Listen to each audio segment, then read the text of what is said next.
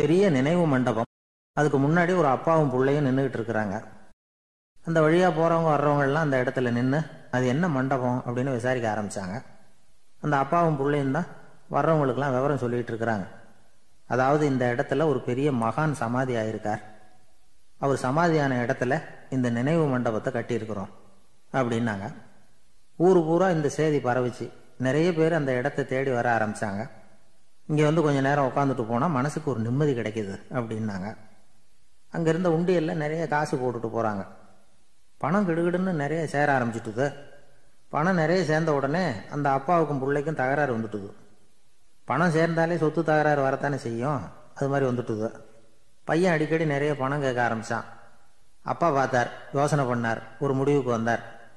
ஒரு நாள் பையனை கூப்பிட்டார் இதை பாருப்பா நமக்குள்ள தகராறு வேணாம். அப்பாவும் பிள்ளையும் இப்படி சண்டை போட்டுக்கிட்டா பார்க்குறவங்க தப்பாக நினைப்பாங்க. அதனால் நமக்குள்ள சமரசமாக இதை தீர்த்துக்குவோம். என்ன சொல்கிற அப்படின்னார் அப்பா. சரி நான் பையன். உடனே அந்த அப்பா என்ன பண்ணார் தெரியுமா? மகன்கிட்ட கொஞ்சம் பணத்தை கொடுத்தார்.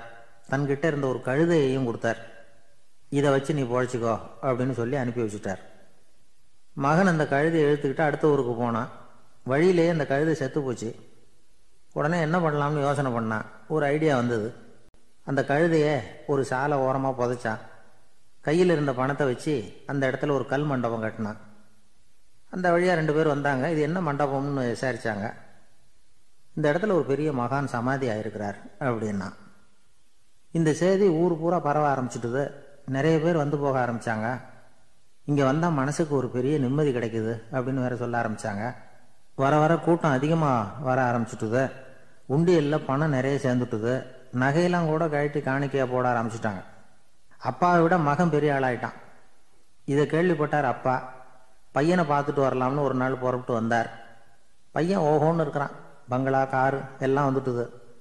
எப்படிடா இந்த அளவுக்கு ஆனே அப்படின்னு விசாரிச்சார். அப்பா எல்லாம் உங்கள் ஆசீர்வாதம் தான். நீங்கள் கொடுத்த மூலதனத்தை வச்சு தான் இவ்வளவும் சம்பாதிச்சேன் அப்படின்னா பையன். அது எப்படிறான்னு விசாரிச்சார். அப்பா நீங்கள் ஒரு கழுத குட்டியும் கொஞ்சம் பணமும் என்கிட்ட கொடுத்து அனுப்பி வச்சிங்க. அதை எடுத்துக்கிட்டு வந்தேன். வர்ற வழியில் அந்த கழுதை செத்து போச்சு. உடனே யோசனை பண்ணேன். அந்த கழுதையை இந்த இடத்துல புதைச்சேன். கையில் இருந்த பணத்தை வச்சு மண்டபம் கட்டினேன். மகான் ஒருத்தர் சமாதி ஆயிருக்கார் அப்படின்னு வதந்தியை கிளப்பி விட்டேன். ஜனங்கள்லாம் ஏமாந்து போய் காசை கொண்டாந்து போட ஆரம்பிச்சிட்டாங்க. நான் பொழைச்சிக்கிட்டு இருக்கிறேன் அப்படின்னா. இப்போதான்டா நீ என் புள்ள அப்படின்னு சொல்லி சந்தோஷப்பட்டாரான் அந்த அப்பா. ஏன் அப்படி சொல்கிறீங்கன்னு கேட்டிருக்கான் பையன். கழுத குட்டியை புதைச்சி மண்டபம் கட்டியிருக்கிற நீ. ஏற்கனவே நம்ம ஊரில் நாம் கட்டியிருக்கிறோமே மண்டபம். அது இந்த கழுதையோட அம்மாவை புதைச்ச இடம். மகான் சமாதி ஆயிருக்காருன்னு நானும் சும்மா கப்ஸா தான் விட்டுக்கிட்டு இருக்கேன் அப்படின்னாராம் அப்பா.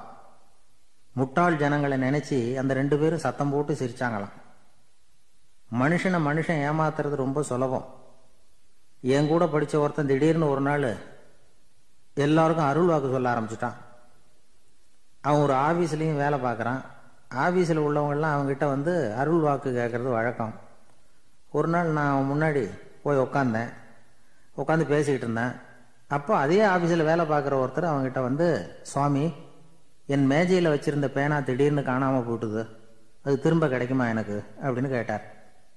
இவன் கண்ணை உருட்டி பார்த்துட்டு அது உனக்கு கிடைக்காது. புதுசாக வேற ஒன்று வாங்கிக்கப்போ அப்படின்னா. சரின்னு அவர் போயிட்டார்.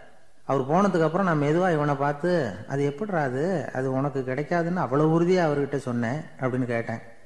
இவன் மெதுவாக என் காதுகிட்ட வந்து அந்த பேனாவை கிளப்புனதே நான் தான் அப்படிங்கிறான்.